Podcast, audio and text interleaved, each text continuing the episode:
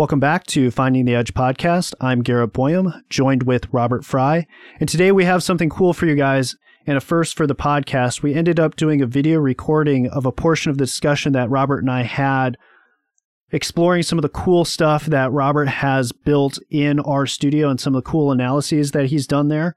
And so we thought it would be helpful for you guys to see um, some of that stuff instead of just hearing us talk about it. So there'll be a link in the description for that. And then if you guys like that content and want us to do more of that, let us know and we can do more of that in future episodes. Additionally, one of the other things that Robert and I talk about today is a project that we have been working on with some other coaches in trying to create a resource for coaches to connect with one another and share ideas and to actually be able to interact on these ideas. And so we have put together a Discord server, uh, which is kind of like a Slack uh, channel or or whatnot, but it's got a few more features than than Slack does, and so we're really excited to share this with you guys um, because one of the things that we believe is that we learn better when we actually interact with one another. And so we wanted uh, another way to be able to interact with you guys. And so we put together this Discord server for you guys. And so we talk a little bit about that at the end. And so um, I hope you guys really enjoy our conversation today.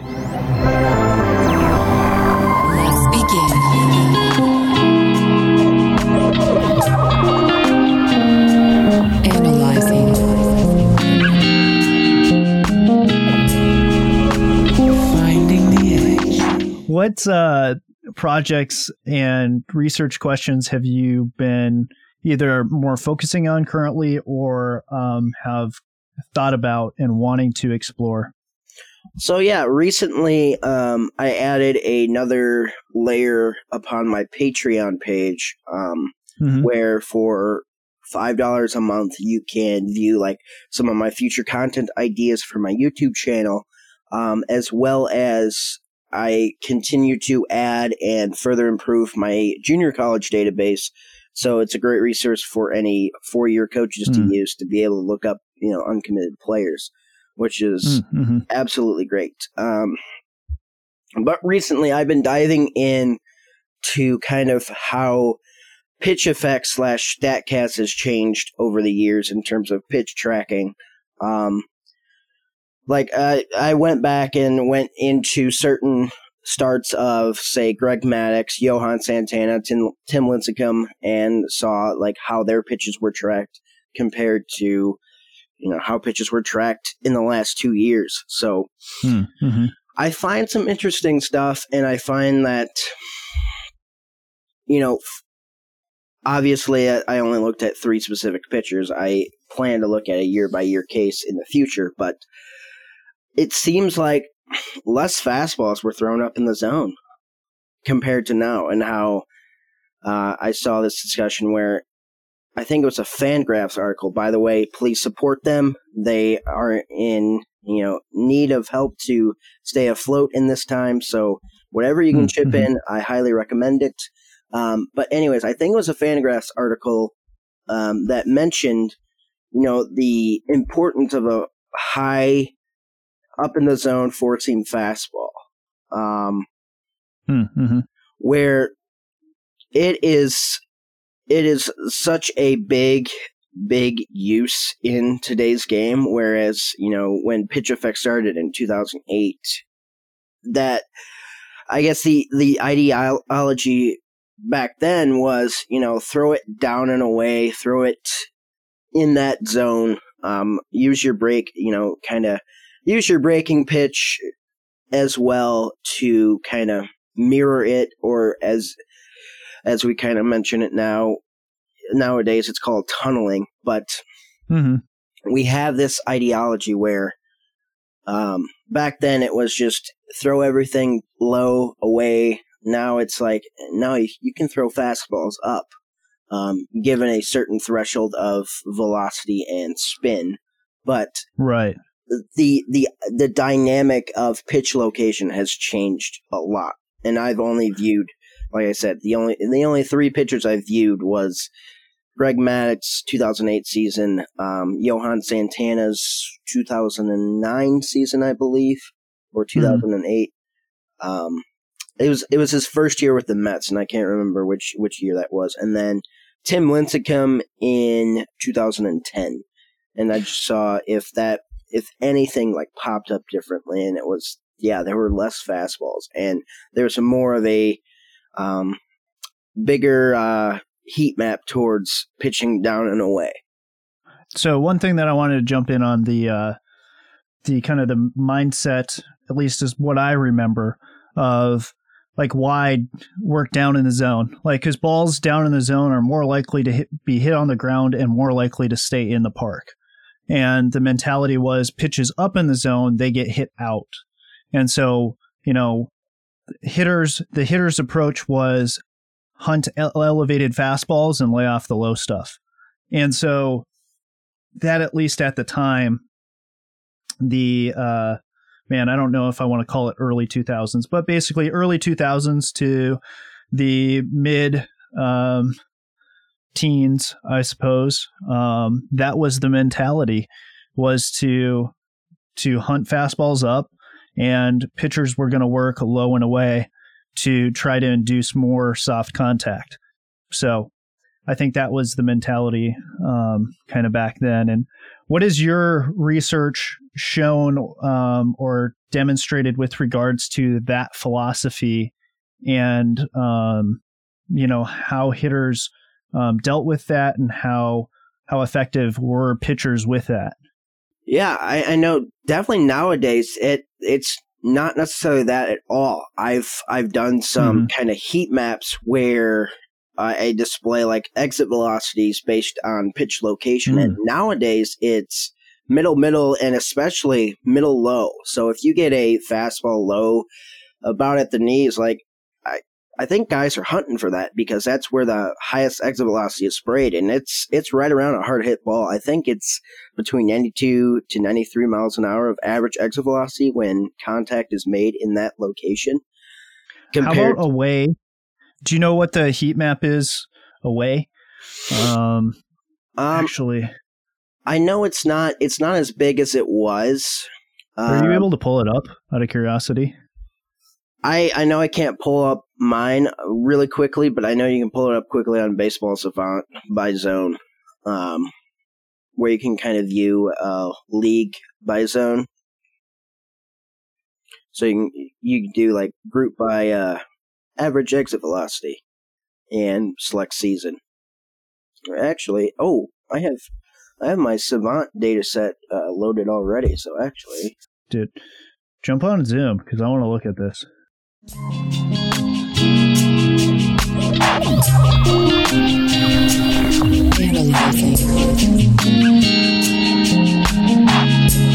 right, so I what I did was a basic search, 2019 season batter, average exit velocity, um, and then league, and then you can go into mm-hmm. graphs, and I think um, it's either zone profile or attack zone chart, but mm-hmm. gives you a loading chart. Again, it's it takes a lot of time because uh, it's like two hundred thousand balls in play, and it's oh yeah creating that uh, average exit velocity chart. I hope it's the right one. Otherwise, we're going to take a minute to load the other one. But I can show it. In, I can show it in our studio too, so it's not like it's. Well, yeah, I mean, if you want to show that while that's loading, I mean, but here's the interesting thing to me: if you were looking at bat sensor data, your highest bat speed is going to be on balls low in the zone. At least this was when I was playing with um, Zep, and I don't remember if I had uh, recreated it with Blast, but I think I did. And so basically what you generally see with a bat sensor is that pitches that are down you're going to have a higher bat speed on and then pitches that are up are going to have a lower bat speed. But i don't know specifically in the middle of the zone but like definitely down in the zone i had the highest bat speed at least off the tee and then when i did up in the zone like the top of the zone my bat speed was um, i want to say significantly less um, maybe like five potentially 10 miles an hour lower um, but I don't don't quote me on the 10 miles an hour. I think five is a safe um, safe one to to assume. but that would be something to a good little research project. I wonder if uh do you ever follow um Hitting Performance Lab? Yeah, Joey uh, Meyer. Joey Meyer. Yeah, I mean, I wonder if he ever did a study like that because he was he was all for doing little little mini studies like that. right. Um, let's see. So uh, it's still loading. Um, how do I- Because I think the the big thing with this that I want to know is the exit velocity on pitches away. So I think most of us would say that if you catch a ball um, in the correct spot on the inside, you're going to hit it really hard. Um, and so we would assume that exit velocity is going to be higher, generally speaking, on the inner half of the plate. But the the theory was is that if you pitch low and away, you're going to have softer contact. yeah, so I will separate it by left-handed and right-handed as well. So I'm gonna run that. You need oh, I need a double. This looks so different than SPSS. Oh, it's it's way better. I love it. Oh, right. I Have to you put- used SPSS? Yeah, I have, but it's it was only for a class. So like after I was done with Right. it, like nah, never again. Fair enough. Once once I was one because I already was introduced to R, and I'm like R can already do it. hmm Right, and that's where I'm looking. Um, I was hoping that the transfer from knowing SPSS to R and now looking at it, I'm like, no, nope. This is like I'm gonna have to learn a whole language Okay, to be able to understand. R. let's see. I'll show you the stat cast that I that's up right now. Okay, here we go. This is this is for both left-handed hitters and right-handed hitters. So it looks like see Oh, like okay. middle middle down is like the hardest hit exit velo- Mhm. average exit velocity. Uh, down At away. 88.4. Yeah, so I don't know if this is uh this is uh fueled by right-handed hitters, but Mhm. again, once I once I do the uh Yeah, because if we can filter by um, handedness, that would that would reveal some more interesting data. But yeah, I I think that's uh, that's good for people to kind of understand. So I'm looking at it, and if we look at this, this is even interesting too. So if the middle section is or the middle quadrants are um, actually okay. So what's really interesting about this graphic that they have here um, from Baseball Savant is that you have the plate and the dotted line is the strike zone.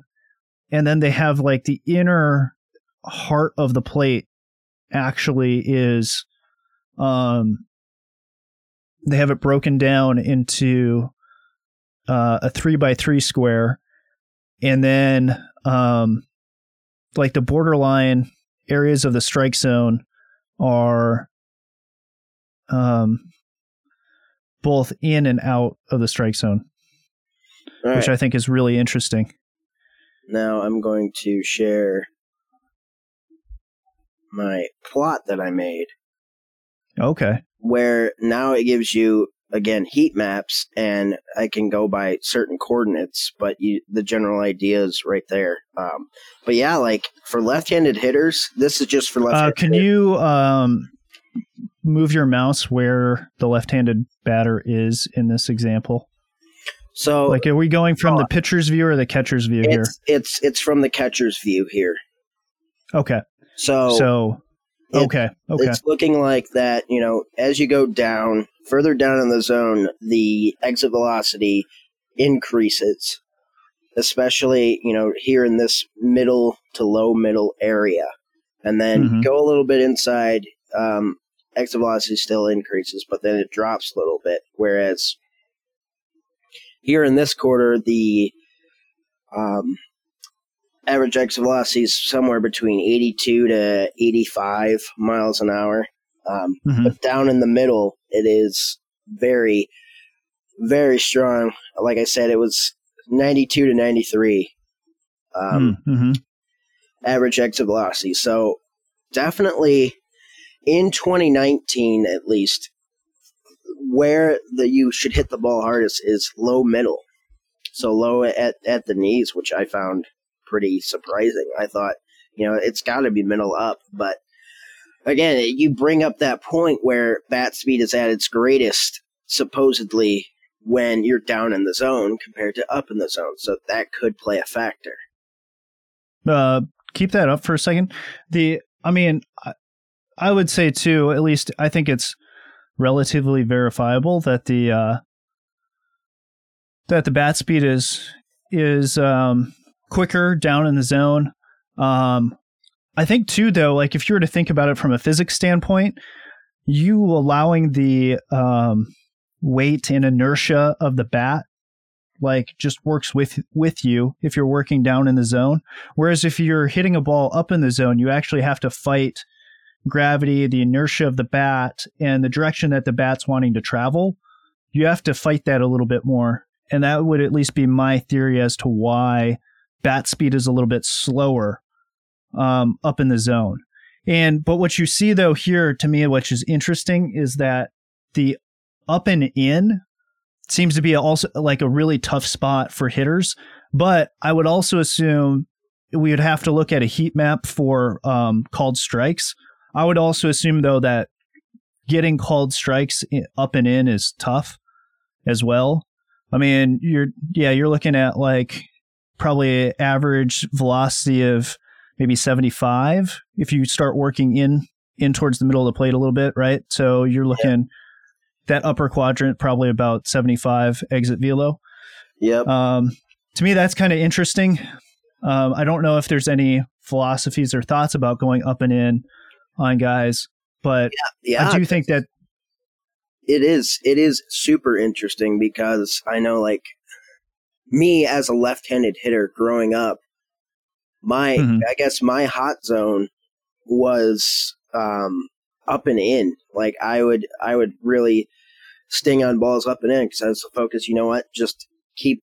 When I was batting, you know, I was like, okay, if it's towards my elbow, if the mm-hmm. ball's coming in towards my elbow, like attack, and mm-hmm. that's that's where my greatest success was. And then, but then, I would say like junior and junior and senior year at high school, definitely da- middle down was definitely my my hot zone because not only would allow me to hit the ball hard, but hit the ball hard to all fields mm-hmm, rather than mm-hmm. just pulling it. But again, like pulling it is your best option. But given you know, if we talk about um, ecological approach, given the affordances that I had, sometimes the best option wouldn't be to pull the baseball; it would be to hit it the other way.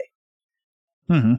Right, with pitches that are down, yeah. or it gives you more affordances, whereas pitches up and in, the number of affordances is potentially quite a bit fewer. Yeah, it's it's more limited because you know, based on that, and again, like I didn't have I didn't have kind of like this world class bat speed, so my best mm-hmm. affordance was to just try to try to beat the ball to that up and in zone and have your have my bat out as much as possible to be able to pull it. Otherwise, I'd be hitting a weak pop fly to the opposite field. Mm-hmm. Mm-hmm. Rather than yeah, you know, middle down, I can I can still hit the ball pretty hard, but I can hit it either gap or you know I still have that affordance to be able to pull it down the line. Mm-hmm. Do you have righties by chance too? Would yeah. be that hard to pull pull righty data? I can. I'm just curious if there's any any difference between the those two. Let me change the title. and be like, no, no, this this ain't it. Alright, so I will get rid of this screen and then when this pulls up,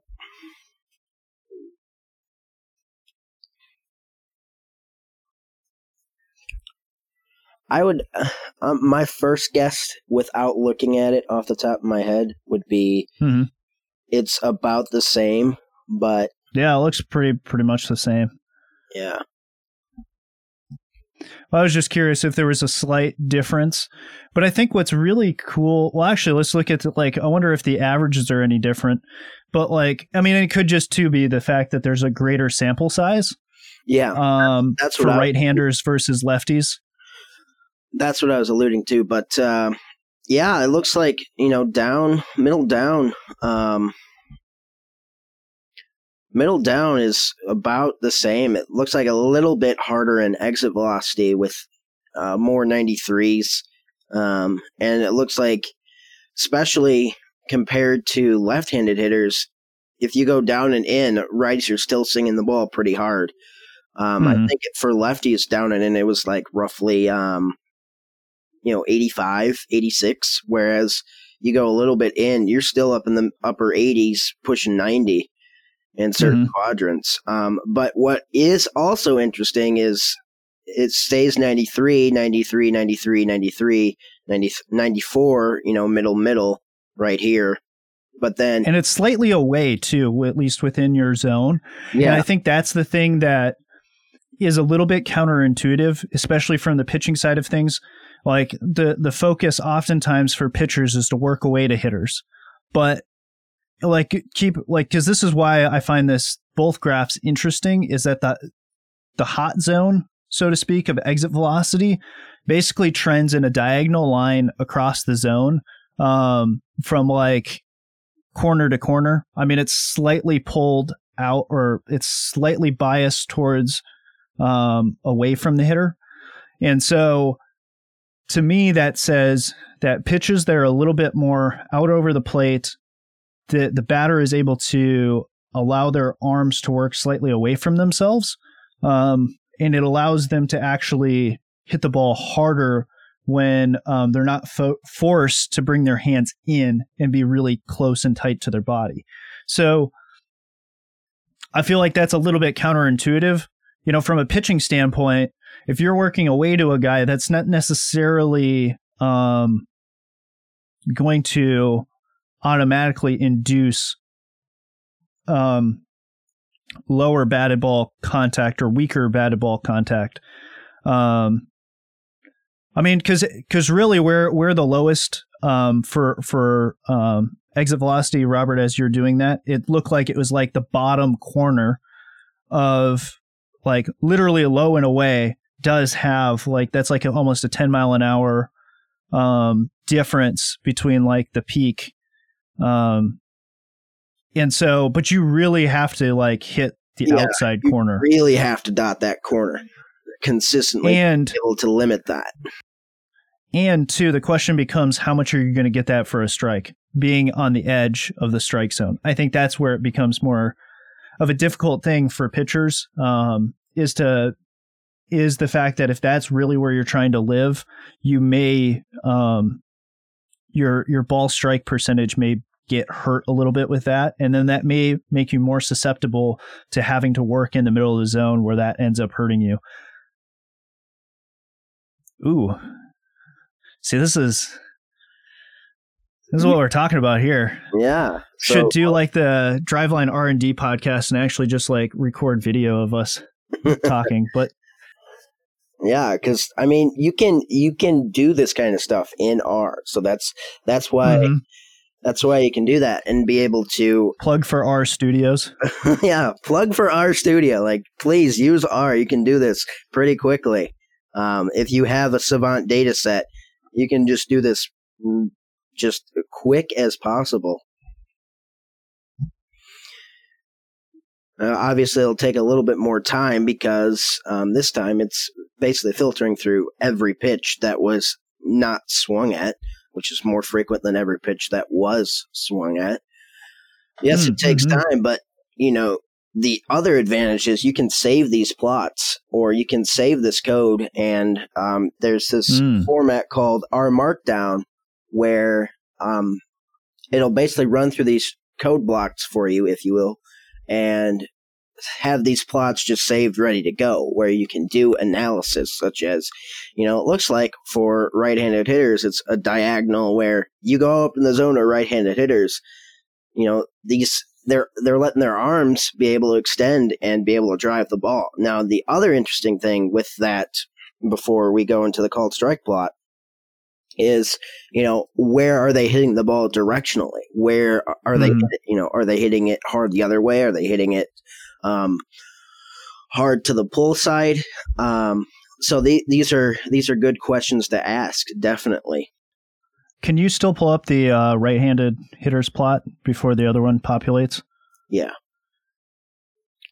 or can i So I'm curious about the up and away exit velo because I've seen guys hit balls hard that are up and away. So like, um, it just seems like those are easier. Yeah. So, um, yeah, kind of working that into like mid up and away. So like that top third. Yeah, So I mean those. I mean that's 90, 92 there. If you keep going towards the outside of the zone, really you're only dropping off by. And this is averages, right? These are Yes. average yes exit velos for those plots. So some of them are going to be higher too. I mean that that to me tells you if you miss up and away, like you can get you can get kind of burned pretty bad. burn yeah pretty badly um and yeah it's it is rough too because you're not sure if um So basically, looking at that plot though, like I wouldn't show a picture of that plot because it's not helpful. Like, hey man, there's only two spots of the zone that you're not going to get hard hit hard in, and this is this is just only talking about pitches that are hit. So that has nothing to do with like your pitch and how your pitch um your pitches uh contact or exit velo is based upon your pitches. So that's probably not that helpful of a graph for pitchers and to build a pitching philosophy off of right potentially. but it it tells more of well if you do miss you're going to get stung that's i think that's that's depending upon depending upon your pitch movement, right? Because I mean that's Right. and your spin rate and all your all that sort of stuff. That's going to probably play a greater factor into um, your contact or your hard hit or weak contact rate. Um, is probably going to be more to do with that than if that's you know based upon that graphic that we just looked at. So on based on this graphic where you said, you know, Mhm. dotting that outside corner, the chance that it's going to be a called strike is roughly 65.7%. So if you throw that ball, if you throw that pitch and you dot the outside corner, Is it sixty five or six six point five percent? No, it's it's so with that e to the negative 1, it's moving it over Oh, gotcha. roughly. So it's Gotcha. roughly like 65.7 so 66%. So if you throw that so you'll if you throw that if you dot that corner 10 times, you're going to get a strike 6 maybe 7 times out of that. Mm-hmm. Where you so it does play big because yes, you are limiting exit velocity, but when they do swing, but if they don't swing, you're only getting a strike seven out of ten times. That's not bad though, actually. That's I wonder, are there other parts of the zone? Because I suppose it's just a comparison. So, like, what other parts of the zone? Like, if we were to go up and in, because actually that was where I was more curious. Was like because it seems like for a lot of hitters, that's where their cold zone is, is up and in. But what's the probability of you getting a called strike in up and in part of the zone? Yeah. So it looks like if you really dot the up and in corner, you're going to get a 16% chance of a strike, and then as you go down a little bit more, I mean, the max is like 50%, um, 30, 40, 50%. If you go up in Mhm. this upper quadrant here, yeah, that doesn't seem anything higher than 50%. I mean, if you go around here, but that's that's yeah, a little that's a little bit better. Like, I mean, go go towards like so. If we were to if you were to draw break this into thirds, kind of like the uh the um exit velo graphic that yeah. So like if you get if you hit right there, that's like an eighty. That's actually not bad either. 88% chance if you were able to work more in that part of the zone because i still think if are you still able to pull up the uh the hitting one Yeah, I can do that. Well, I mean, because that's still decent. Because if you're trying to map these two together, it looks like too you you can kind of work work in that same area there. I mean, that's 84.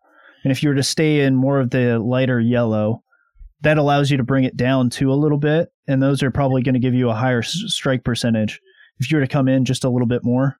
Yeah. So you're obviously, you, in, in terms of trade offs, you're trading what looks like you're trading um, on contact eight miles more of um, exit velocity compared to you're trading what was it like 40 40% of a called strike if they don't swing hmm Well, I too like based upon what I've seen just from game footage, this seems to be already a counter or uh, an intuitive, not a counterintuitive, but an intuitive strategy that pitchers have successfully used in the past.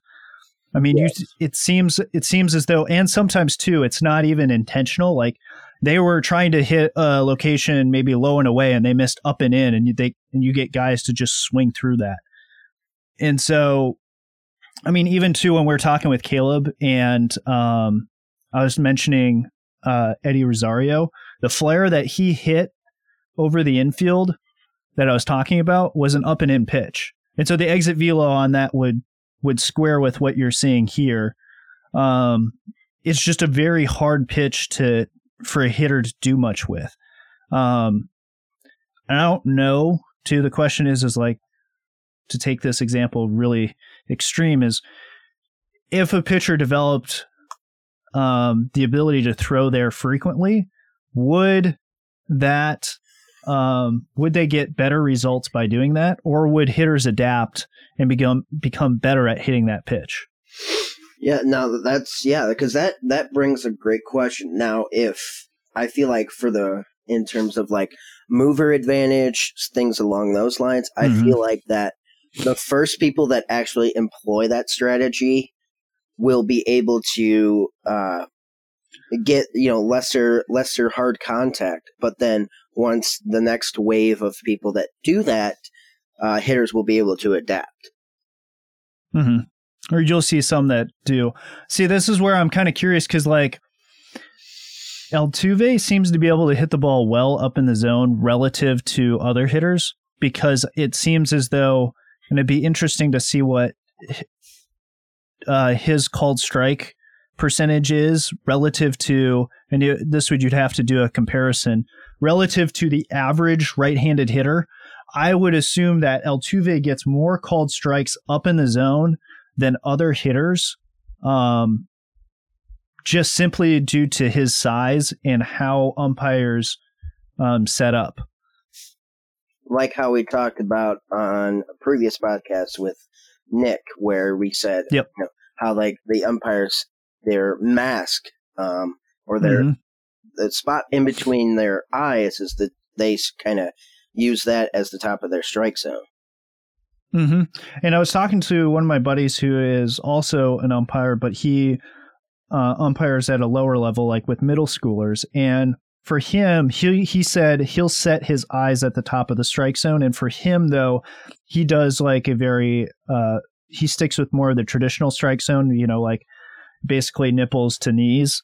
And so he'll he'll set up a little bit higher. So his strike zone obviously is going to be a little bit higher than the than probably a professional or college strike zone.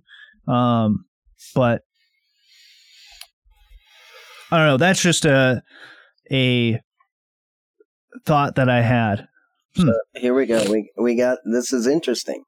This yeah. This brings up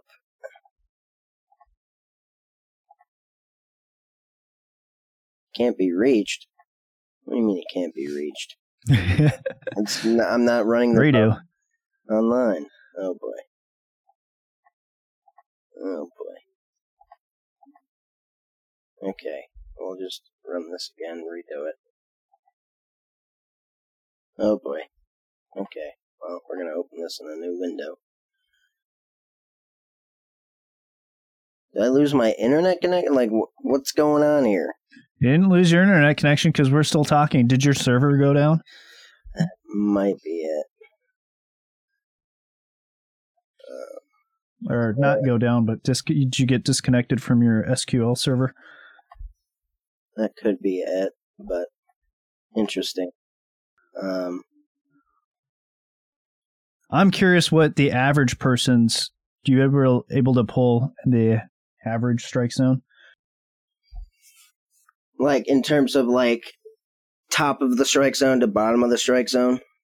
Yeah, for an average right-handed hitter, like so if you were to compare Altuve to the to the average, and then I suppose we'd have to run like a T test. Would we run a T test to see if the if those if his strike zone is significantly different than everybody else's? Well, the Is thing is with or- this, with this, this strike zone, if you can see the coordinates here, um, this is not indicative of Jose Altuve's strike zone. This is the average, um, average height and um, side to side for a average right-handed hitter. If that makes sense. Yep. So Altuve's, it looks like the top of his strike strike zone is roughly, eh, you know, at like three feet mm-hmm. compared to and his you know the bottom of the strike zone's lower um i know in savant they do have those those coordinates for every player um Gotcha. those coordinates are generated for every player as soon as they're drafted so you can Hmm. theoretically like if you have proper strike zone coordinates for say um Alec Bohm um i'm trying to think some recent hitters that was drafted um off the top of my head. I can't i can't think off the top of my head. But uh i know Alec Bohm was drafted within the last two years. Um other guys like Riley Greene. If you have they will automatically have their top and bottom of strike zone. Hmm where then if you have the proper pitch coordinates of said player Mhm. um you can be able to see you know how called strikes look compared to the rest of say mlb or how their you know how they if you have more data like exit velocity how their how they hit the ball hard and what spots compared to you know the league average for left-handed hitters. Hmm or how frequently is that is a pitch thrown in those coordinates compared to the league average of those coordinates but again that's the thing is though the problem with that is that information is more than likely proprietary because yes you can pull um, minor league pitch coordinates but they are so different compared to major league pitch coordinates Hmm. so i'm Why sure is that? so I'm sure that is proprietary, is what I'm saying. Um, the Mhm. re- I think behind that is stat Statcast. They do have like the public data set, whereas minor league it is just scripted to just um, MLB game day info. Um, Mhm. So like if you ever do like a live stats of a major league game, that's essentially what MLB game day is. Hmm. Where uh, it's a little bit harder to be able to because coordinates are set up manually by either I think TrackMan stringers or whatever, whatever, um, whatever like pitch tracking software that the minor league team uses. That's manually set up by that TrackMan stringer on that day, so it could actually vary by game even, where of what the pitch coordinates, and then um, the pitch coordinates are not necessarily measured in a certain measurement. It could be, I mean, it could be from what I've seen, it could be like uh, centimeter. It's measured in centimeters, but then you have to do this whole different formula that I'm not sure how to figure out, where you don't necessarily know. Well, where is it? So it's measured in centimeters.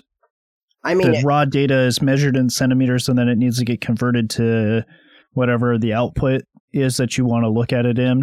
So, like, the, if the not- strike zone is measured in inches, then you would need to convert it to inches to be able to figure out where yes and no. So where to could- plot it. Yeah, so it could be in centimeters, but then if you convert it to say feet, what the strike zone is Mhm. measured in, then you won't get that exact answer because there's some trickiness with the coordinates because it's so varied going from various systems to various calibrations of said systems um, you know whereas at the major league level since everybody has statcast that's calibrated and measured the same exact way for all 30 teams whereas once you triple down Mhm. in the minor leagues, I mean, it won't even be the same at the AAA level. And then once you trickle down even further to say rookie level, you know, that's where it's it'll get really tricky to kind of plot and measure those strike zone coordinates and p- to be able to convert it into say statcast coordinates. Gotcha. Well, cool. Shall we transition a little bit? I know we've we went really deep down the uh Deep down the rabbit hole, I like it. Uh but is there anything that too that you would want to, you know, wrap up on on this topic of what we were looking at in R um and and uh, exit velocity based upon um, pitch location. Yeah, I mean, like I said, from going back to our discussion, it's it seems like that exit velocity is greater increasing when you throw further down in the zone. And again, it could be from that um, scenario that you brought up where bat speed seems to be greater because there's less um, gravity acting upon it when a ball is down in the zone than say when a ball is up in the zone. Hmm, mhm.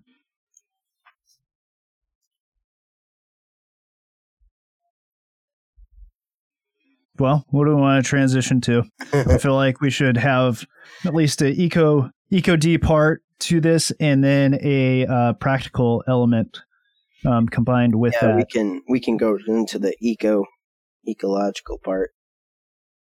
I mean, because too, like, I mean, that graph that you were showing uh, about exit velocity, because to me, that's that's one of the that's more results or performance based. Um, Right. when instead of looking at mechanics or whatever, this is more of a performance metric. Um, and and with that, I guess the question becomes, okay, that's true in general. That's why I was saying before, like this graph is not that useful to a pitcher because this is just generally true. And it just basically says to me that hitters can hit the majority of the zone hard. So, I mean, that's that's just basically what that graph showed. And it's like, well, okay, that just tells me that you know, the sky is blue, so to speak. Like that's just a given now.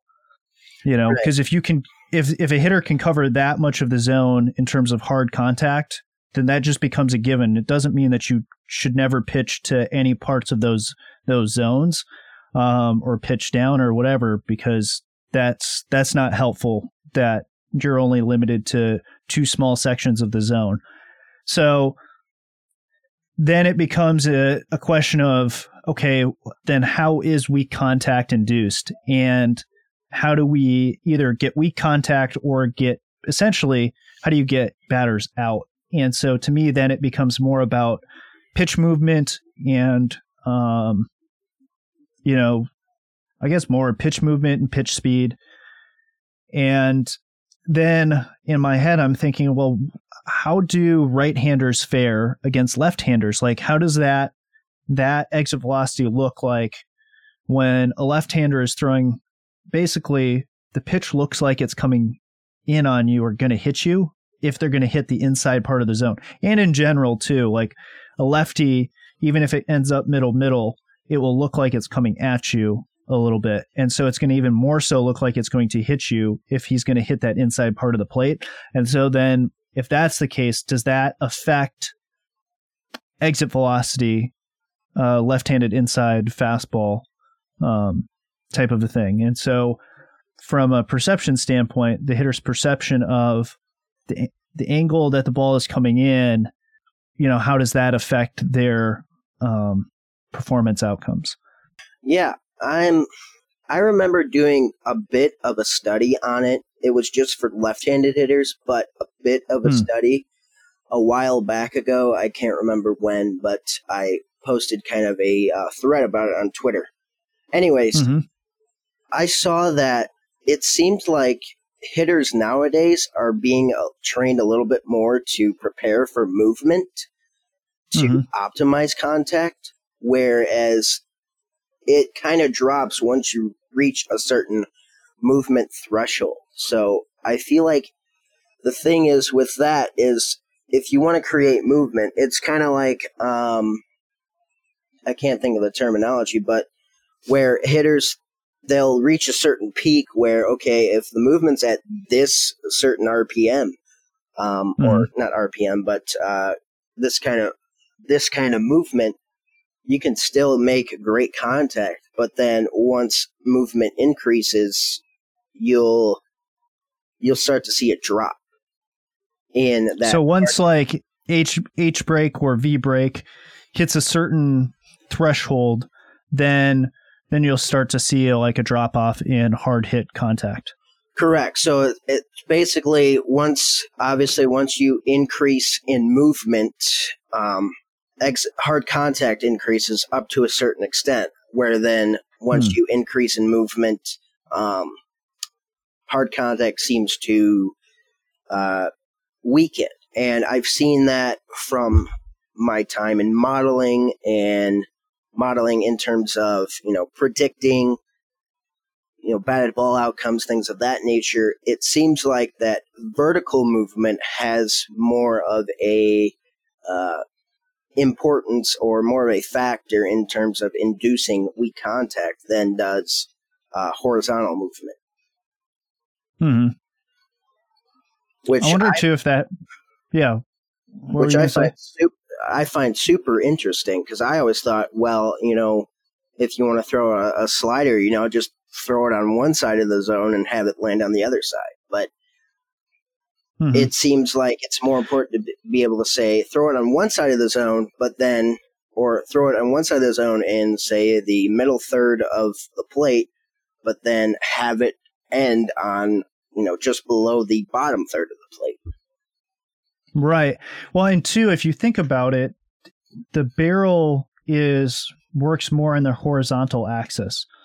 But if you're talking about like vertical bat angle, that may be able to account for like let's say your pitch moves in a diagonal like you were talking about like well, if you have more vertical bat angle, then you may be able to catch it um catch the ball with due to that angle, but if we're just thinking about like straight across horizontal uh, movement, well, if the barrel is able to cover the entire plate, it's still going to run into the barrel.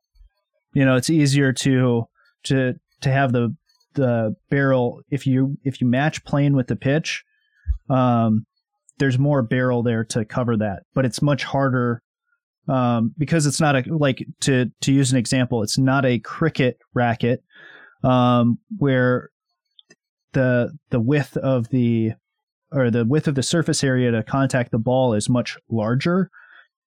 It's better designed to hit pitches that move in the um, vertical axis than a baseball bat, which has a much smaller uh, contact surface. That, that's that's just me uh, hypothesizing. Yeah, no, I Anyways, I and then while you were hy- hypothesizing, I was also hypothesizing where um, if you do have a ton of vertical movement, you know, let's say a batter may be late on the pitch, but since you have so much vertical movement, if there was less vertical movement, maybe you wouldn't hit the barrel. But since there's more vertical movement, the barrel is more likely to be contacted with, where it is more of an accidental contact in terms of barrel. Um, in terms of barrel contact. Whereas, you know, if someone's really on the pitch, that's great barrel contact. But, you know, if they're so late on the pitch, but hey, since there's so much movement on that slider, the ball just so happened to hit the barrel and you got hard contact out of it. hmm Yeah, I mean, because I think this is the interesting thing of at least when I watch film, the the majority of time I see like pitches that guys are early on, they're going to swing over. Generally speaking, um, especially off speed pitches like that have some vertical break to them, they tend to swing over them. And then fastballs, especially ones with high spin, um, but just it seems like fastballs in general, guys seem to be slightly under them. And so I wonder, and this is why, too, what Caleb said, generally speaking, seemed to make sense, or what other people have talked about. I think Brock has talked about on the podcast before about missing under the ball, at least when we're talking about sliders and maybe two curveballs. But it definitely seemed like slider was the one where people had the most anecdotal success. Is is like with off speed pitches, it's like okay, try to miss under them, and then with fastballs, the whole I the whole reason why this was a um like a a moniker or uh so ubiquitous in baseball for a time was to swing down on the ball and hit the top half was because of the fact that the majority of hitters on fastballs are slightly under the ball that allowed them to adjust and actually hit the ball square um, simply because of the fact that fastballs, from a visual standpoint, tend to not drop as much as we anticipate. Right. Yeah. And I mean, that's, and it, it leads to kind of this, this, um, this kind of cue standpoint where you're saying, okay, I got to hit the top of the baseball because, you know, you may think you're trying to hit the top of the baseball, but really your bat path is correcting for um, what you think you might be doing. Because I know in the case for me when I played was I was always told hit the top half of the baseball, but that never worked for me because whenever mm-hmm. I would mm-hmm. try to focus on hitting the top half of the baseball, I'd get under it. So I was trying to focus on hitting, you know, hitting the ball square because somehow that that would that mm-hmm. would make more sense because I was whatever whenever someone would say hit the top half of the baseball, I'd actually hit the bottom half. Or, you know, really Or or it was the fact that like, you know, too because we were so focused on swinging down on the ball, the way that we contacted it, it might have been the top half, but how we induced spin on it, we created too much spin or backspin that it created a pop up because of how we contacted the ball. And but anyways, this this comes back to what you were talking about you know what we've talked about previously here, and I'm glad you brought it up so we can get EcoD wrapped in here somehow. um, is that your intention, right? You had to shift your intention from hitting the top half to hitting the ball square. That's a different intention than uh, hitting the top half, and that produced better results for you. And I think too, the other component that you're you're mentioning too, with like hitting the top half, like this isn't for everybody because it, it all depends on how your system is is coordinating movement and calibrated to hitting the ball and where the ball is in relationship to or how your body understands where the ball is in relationship to you. And so to me that speaks to the importance of calibration and intention and that it's going to be unique for each player. Um, and this is why too for me the feedback that you want to have when you're as a hitter is you want to be understanding on your swings and misses or swings and mishits is where your where the ball was in relationship to your bat on that particular swing. Um, I wouldn't think too much about it if you ended up scoring it up because I think that's I've said before in my own personal experience. Once you get calibrated and your system recalibrates to where the ball is, you overthinking that will just mess up your ability to hit the ball. So if you're doing if you're if you're actually properly calibrated, then just let it ride. Don't don't even worry about it. But for for balls that are slightly mishit, whether that's a fall ball or a complete swing and miss, you want to understand where was that ball in relationship to your barrel so that you can make an adjustment. Correct. Yeah, because uh, like Caleb mentioned in the uh, previous podcast, with some of his hitters, you know, his, his saying, you know, focus on, you know, hit a pop up to center field. And that's how mm-hmm. his um, calibration was corrected. Um, but in that in that sense, like, yeah, because you don't you don't want to overthink when you're at the plate. If you do, then you're going to mm-hmm. say, okay, I'm going to do this, this, this, and this.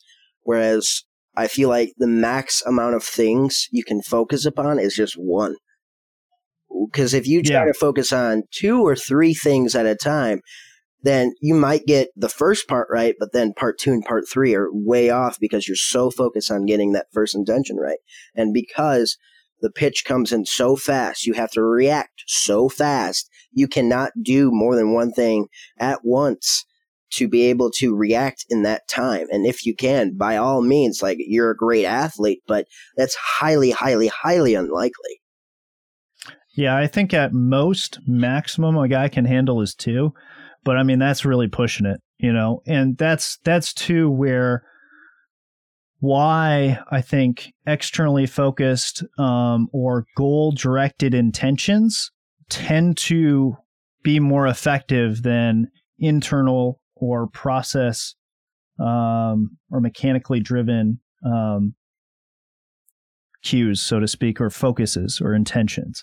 So, Robert, do you want to wrap up on kind of other projects that we've kind of been working on and other things that we've been kind of looking into? Yeah, so there's another project that I've been working on on the college side. Um, I'm working on creating kind of this data set of tournament appearances, um, college World Series appearances, college World Series finals, college World Series wins, um, types of tournament appearance. So either they got in with the conference tournament or an at large bid. And I'm seeing like if there's any relationship to figure out, okay, what kind of metrics are important to getting to the tournament? What kind of metrics Mhm. are getting are important to getting to the college World Series? And I mean, this is at all Division One, Division Two, and Division Three levels. So it's not just focus on Mhm. Division One. So I think what what I want to look at in the future is um, is seeing you know does say does slugging percentage or does on base percentage play more of a factor or does you know putting them together as OPS does that play more of a factor does some of the more advanced metrics like WOBA does that play a factor and then on the pitching side Mm-hmm. um, does striking out way more batters than you walk play a bigger factor? Is it just striking out a bunch of guys who cares about walks play a bigger factor? Is um, limiting hits a bigger factor? Now we don't have the data such as you know hard contact, but um, Mhm. we can kind of build into that kind of stuff where we can ask those kind of questions. Or does you know allowing a bunch of walks and hits in an inning does that play a factor?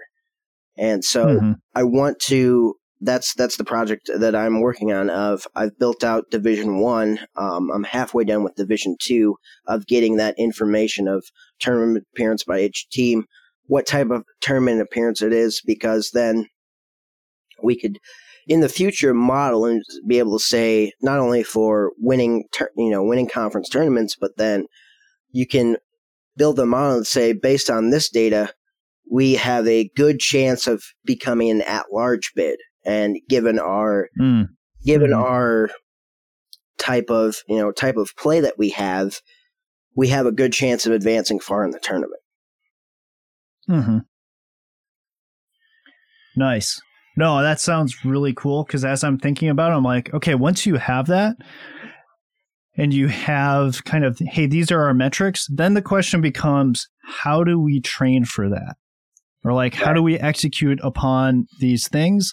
And that's where I think an ecological approach um, can play a big role in developing that and helping teams and players achieve those goals. Because it's one thing to be like okay i want to hit 350 with you know um, 50 rbis and you know slug i don't know what's a is it slug 6 or 800 is that good i don't know what a good Yeah, that's really Like- good. That's a really good. right that's where i'm like i don't want to overshoot it because i'm thinking like 500 is probably like good for a college athlete right Correct.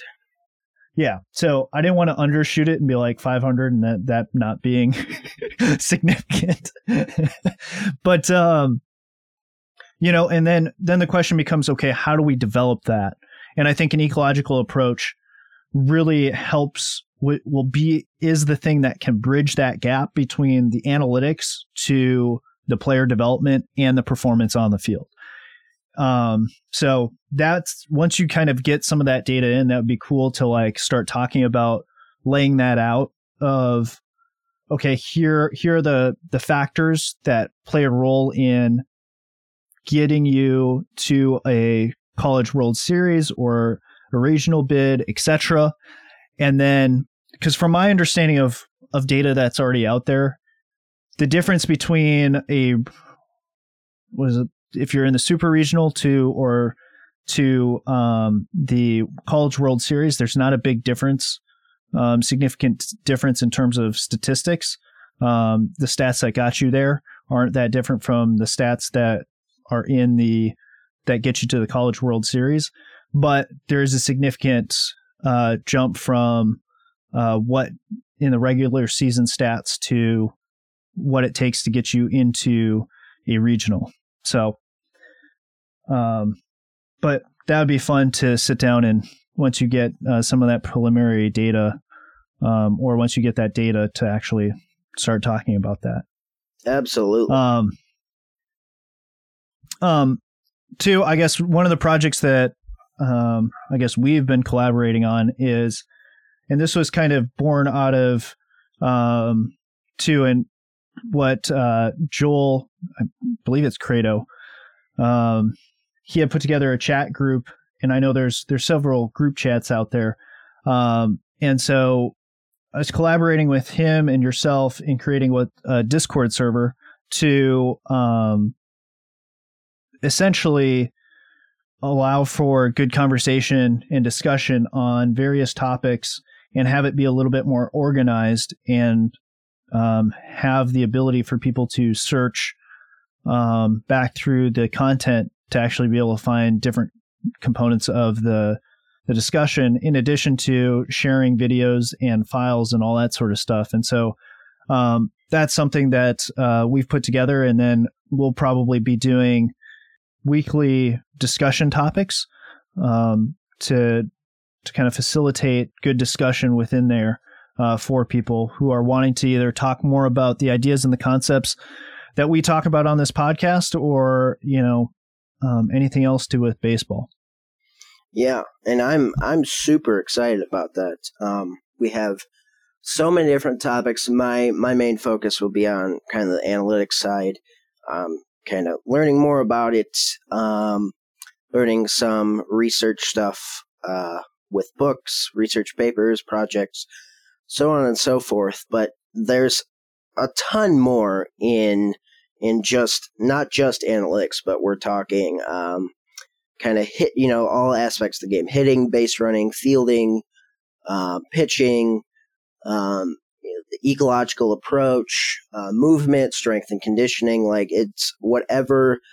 If it's if it has been discussed at least once in a baseball sense, it's probably in there. Well, and two, I mean, the whole purpose of it is to be this one collective resource, and so it's going to be user driven in terms of content. Um, but in just kind of this hub where all this different information can be for people and coaches to access, but also to discuss. Because I think the biggest way to learn is through discussion with other people, and so that's kind of the the hope um, is to be this place where we can potentially begin to start tying in all these different ideas and concepts together and so that it's not just all compartmentalized because at the end of the day the game of baseball is not just hitting, it's not just pitching, it's a culmination of all these different um, aspects. And so we we just like when it comes to an ecological approach and how we view an athlete, we want to not just view individual component parts of either the athlete's movements or just the environment or whatever. We want to look at the whole system and the interactions between all of that. And so that's really kind of my hope for the big term goal and vision of the server is to actually begin to get all this information into one area, and aspect um, for people to be able to interact with, and then from there being able to pull it all together into uh, one overarching cohesive um, methodology um, or philosophy or process Um, very similar to what uh, there's a paper out there by Paul Glazier um, called "Towards a Grand Unifying Theory." So, I mean, in my in my head, that's uh, kind of the utopic vision for the server. Absolutely, and I I I cannot wait for it. It's going to be a ton of fun, very very insightful, and that's I think that's that's probably the one of the biggest things that I want to be out of it because I am excited to learn more about more than just analytics to be able to learn more about hitting philosophies, pitching philosophies, fielding, running, you know, all all of that stuff. And I I'm super interested to learn more. Hmm. Yeah. No, I'm interested to see where this goes and what this can be. Um, so if you guys are interested in it, feel free to reach out to either one of us and we'll send you a link if you want to join and participate in the discussion and contribute to uh, this baseball resource. Um, yeah, just shoot us a DM. Um, you can contact me at gboyum01 um, on Twitter. Um, and so, yeah, uh, where can where can people follow you, Robert, and or DM you at? Uh, you, my DMs are open at at Robert Frey forty R O B E R T F R E Y forty. Nice. All right. Well, I guess that's kind of all the stuff that I wanted to cover today. Is there anything else that you want to cover before we wrap? No, this has been a great conversation, Garrett. Well, guys, thanks for listening, and we'll Talk at you next time.